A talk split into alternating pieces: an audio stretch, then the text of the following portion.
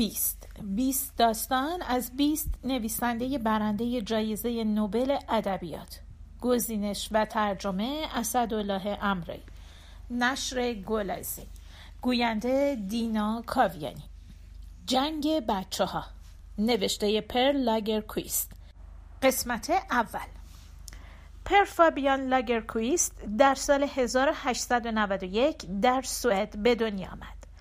در سال 1913 به پاریس رفت و با ادبیات آشنا شد و به طرفداران بودلر و رمبو پیوست. شاهد جنگ جهانی اول بود.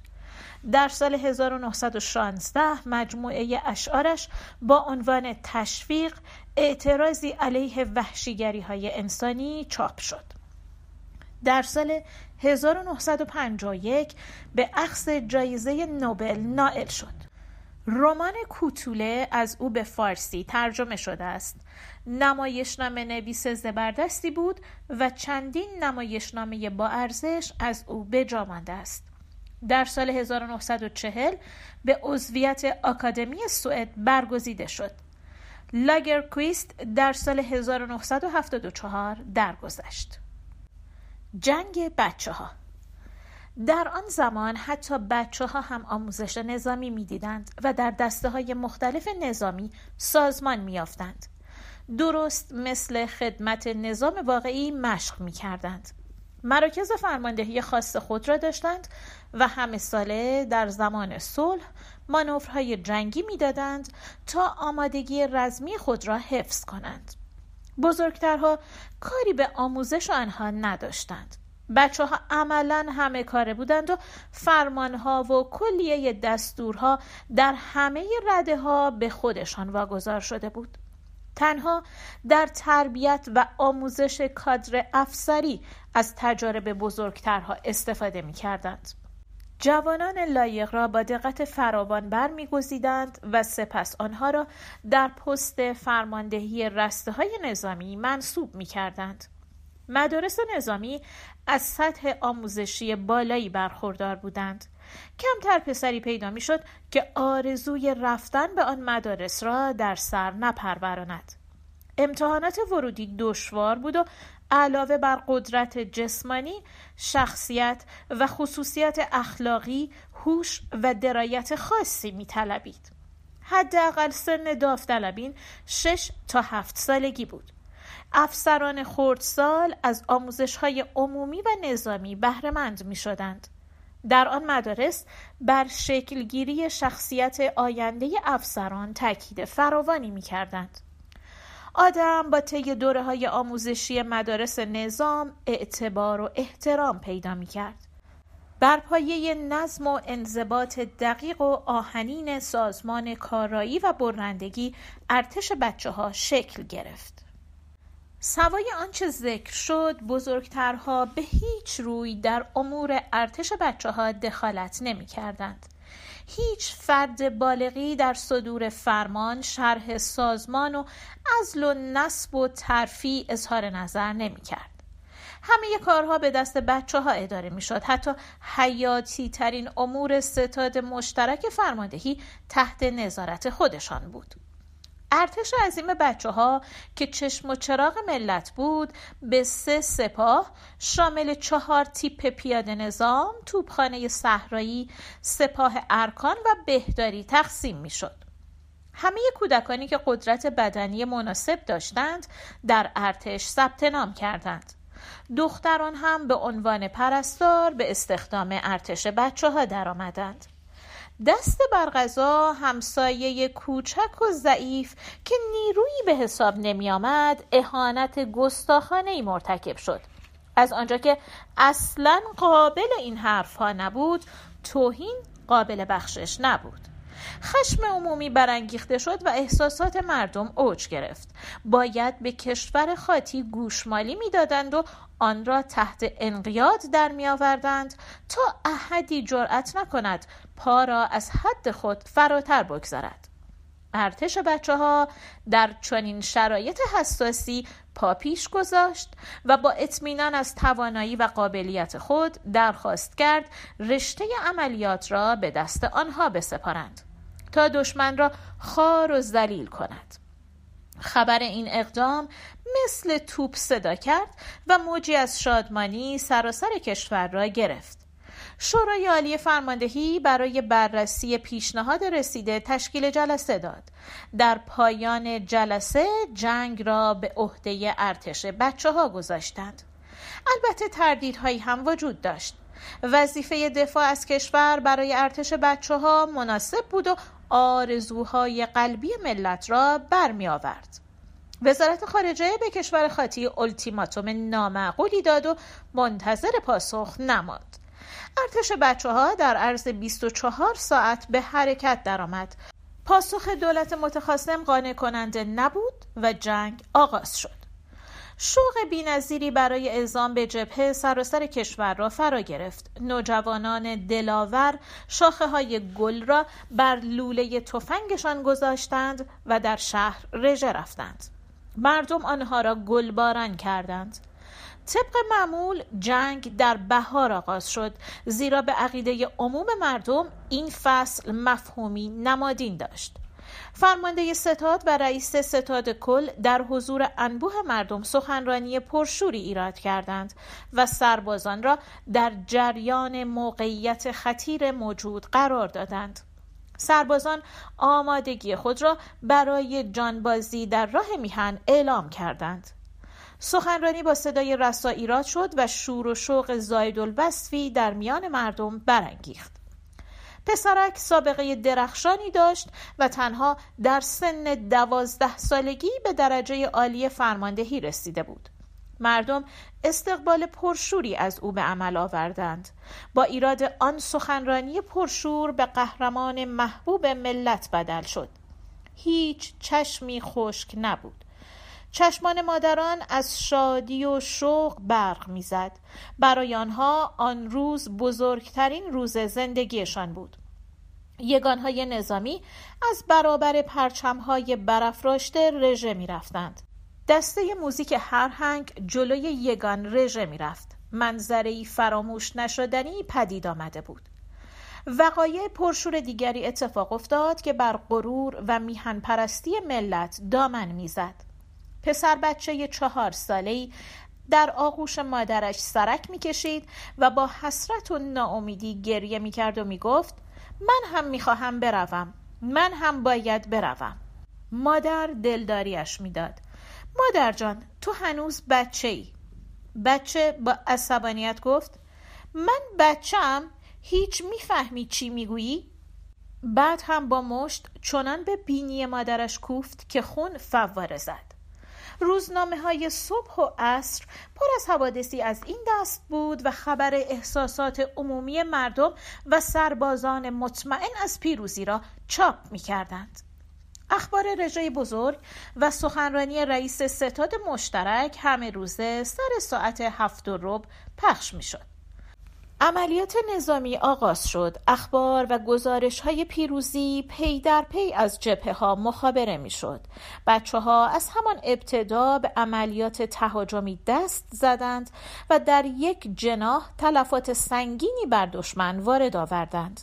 نیروهای دشمن در نخستین روز حمله 700 کشته و مجروح بر جای گذاشتند و 1200 اسیر دادند. تلفات نیروهای خودی حدود صد و خورده ای بود. پیروزی را در میهن با شکوه فراوان جشن گرفتند. در کلیساها مراسم دعا و شکرگزاری برپا کردند. روزنامه ها صفحاتی را به ثبت شجاعت و دلاوری سربازان اختصاص دادند. چندین ستون به فرماندهی عالی اختصاص یافت. مقامات فرماندهی که برای نخستین بار نامشان در ستون ویژه می آمد بعدها شهرت فراوانی به دست آوردند. مادرها و امه ها و خاله ها آنقدر شیرینی و شکلات به جبهه فرستادند که فرماندهی ستاد با فرمان اکید فرستادن چنین هدایایی را به هر میزان و مقدار قدغن کرد. چون شیرینی و شکلات سپاه خودی را ناتوان می کرد و از آن گذشته بخشی از هدایا هنگام درگیری به دست دشمن می افتاد.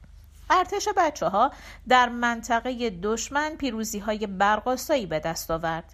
نیروی خط مقدم تنها در یک مورد عقب نشینی مختصری کرد تا ارتباط خود را با بخش های دیگر سپاه از دست ندهد. بعد از تقویت استحکامات نظامی جبهه ها ساکت شدند. عواست تابستان نیروها برای حمله بزرگ و سراسری در طول خطوط تماس متمرکز شدند. در مقایسه با تدارکات دشمن ارتش بچه ها تدارک وسیع تری دیدند. ارتش بچه ها در خطوط مقدم با نیروی پایان ناپذیر برای پیروزی لحظه شماری می کردند. حمله جدید چند هفته به طول انجامید. با وجود تلفات سنگین پیروزی های چشمگیر به دست آمد. بچه ها دشمن را تار و مار کردند. با تلفات سنگینی که به دشمن وارد کردند جناه راست سپاه دشمن متلاشی شد. در قلب خاک دشمن استقرار یافتند و با پایتخت چندان فاصله ای نداشتند. نبردی سهمگین و تن به تن بود روزنامه ها عناوین اول خود را به وقایع جبهه اختصاص می‌دادند رادیو در ساعت معینی از روز صدای شلیک توپ و خمپاره پخش می کرد و نتایج آماری جبهه های نبرد را برمی شمرد. خبرنگاران جنگی ماجراهای خط مقدم را با آب و تاب فراوان گزارش می کردند. پیروزی های درخشان، شجاعت بینظیر، از جان گذشتگی و اصول اخلاقی ارتش بچه ها زبان زده همه بود و نشانی در اقراق و گذافگویی نداشت. جوانان قهرمان شجاعت و دلاوری زیادی به خرج دادند. نظم و انضباط و تحقیر مرگ به هنگام حمله جدا تماشایی بود. درست مانند مردان بالغ و عاقل زیر رگبار مرگبار مسلسل به پیش میتاختند و از هیچ مانعی نمی حراسیدند. امدادگران نوجوان بیمهابا از میان خاک و خون افتادگان را بر می داشتند و به عقب انتقال می دادند. زخم خورده ها و افراد محتظر که به پشت جبهه منتقل می شدند کسانی که پا و چشم از کف داده بودند و یا اما با احشای آنها بیرون ریخته بود کوچکترین ناله یا شکایتی سر نمی‌دادند. جنگ تن به تن مغلوبه شد و کودکان زیادی در خاک و خون غلطیدند بچه ها در تک تیراندازی رقیب نداشتند. طبق گزارش های سری ستاد فرماندهی تلفات دشمن چهار هزار نفر و تلفات ارتش بچه ها به هفت هزار نفر رسید. پیروزی به هر حال به دست آمد ولی بهای آن سنگین بود.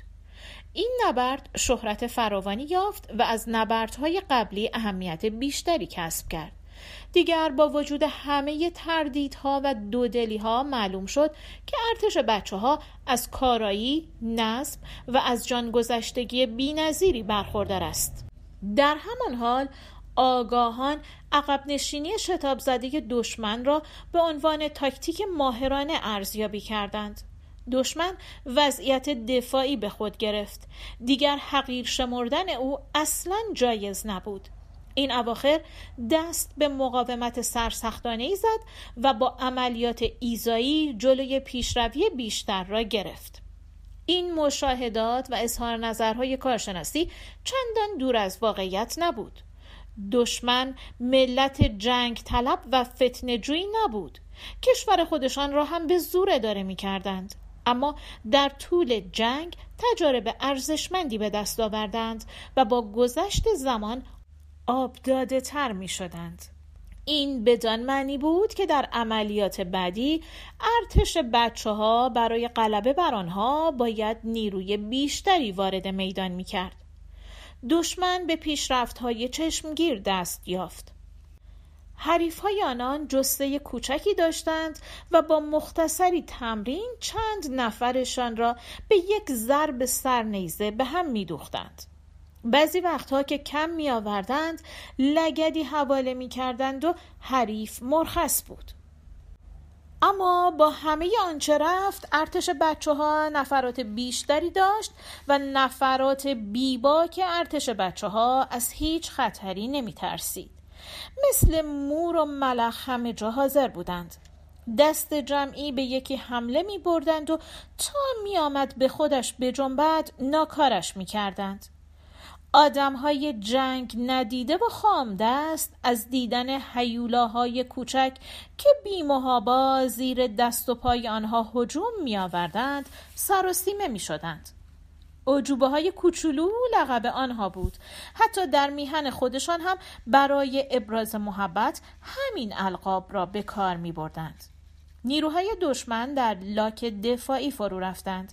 سرانجام در مواردی جلوی پیشروی ارتش بچه ها را گرفتند و حتی پا را فراتر گذاشتند و یکی دو ضد حمله سنگین انجام دادند. بعد از آن مدتی در جبهه سکون برقرار شد و فرصتی برای تجدید قوا پیش آمد. بچه ها بخش اعظم خاک دشمن را در اختیار داشتند. البته حفظ موقعیت چندان آسان نبود. مردم از نیروی اشغالگر متنفر بودند.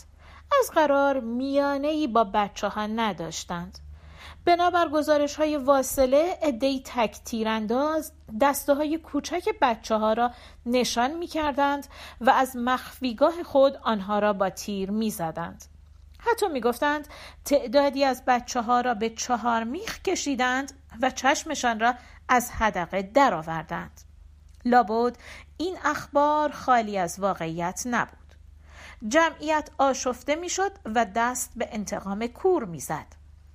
از آنجا که ملتی جنگ آزموده نبودند شقاوتشان راه گریز طبیعی نمیافت و به صورت سبوعیت بروز می‌کرد مردمی که به چنگ ایلقار مشتی بچه افتاده بودند به سیم آخر زدند و از هر فرصتی استفاده کردند و آنها را لط و پار کردند بچه ها برای مقابله با این جسارت ها دهکده ها را ویران می کردند و می سوزندند.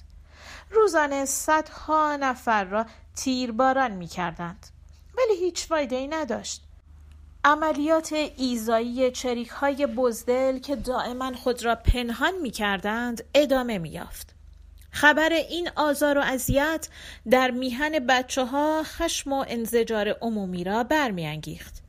مردم که نمی توانستند سوء رفتار مشتی بی سر و پا را تحمل کنند برمیاشفتند. از ملت بی سر و پا و آوارهی مثل آنها انتظاری جز آن هم نمی رفت. بعد از عملیات بزرگ تابستان در مناطق اشغالی حادثه غریبی پیش آمد که آتش خشم عمومی مردم را دو چندان کرد. صدفانی در خارج شهر قدم می‌زد. کنار نهری رسید. زن چاق و تنومندی هنهن کنان کنار نهر به حالت خشم نشسته بود و لباس می شست. راه دهی در آن حوالی را پرسید. زن که به سوء نیت او پی برده بود براق شد و به تندی پرسید تو اینجا چه کار می‌کنی بچه؟ تو الان باید پیش پدر و مادرت باشی بچه؟ سطفان جوان دست به قبضه شمشیر می‌برد تا او را نفله کند اما زن مجالش نمی‌دهد او را می‌گیرد و روی زانو میخواباند و با تخته لباسشویی آنقدر می‌زند که تمام تنش کبود و کوفته می شود. طوری که پسرک تا چند روز بعد از آن ماجرا نمی توانست درست بنشیند. چون این شکست خفتباری برای او که تا بن دندان مسلح بود آن هم از زنی خاندار بی سلاح و دست خالی مایه آبروریزی بود. ظاهرا کسی شاهد این عمل خفتبار و ننگین نبود. اما از آنجا که به فرموده مقام فرماندهی افراد موظف بودند هر گونه مقاومتی از جانب اهالی را گزارش کنند.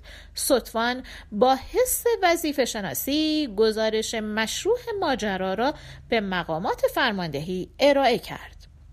به تب طبعات آن را همه باید به جان می خریدند. این حادثه طوفان خشم عمومی را برانگیخت این عمل از جانب موجودی ضعیف و بیمقدار و گمنام تحقیر بزرگی بود چون این لکه ننگی به هیچ روی پاک نمی‌شد. انعکاس این عمل بین اهالی سرزمین های اشغالی به گستاخی و جریتر شدن آنها دامن زد. مردم ناآگاه و خامدست که از مسائل نظامی و ساده ترین قوانین جنگ اطلاعی نداشتند دست به اقدامات خشونتبار می زدند. پایان قسمت اول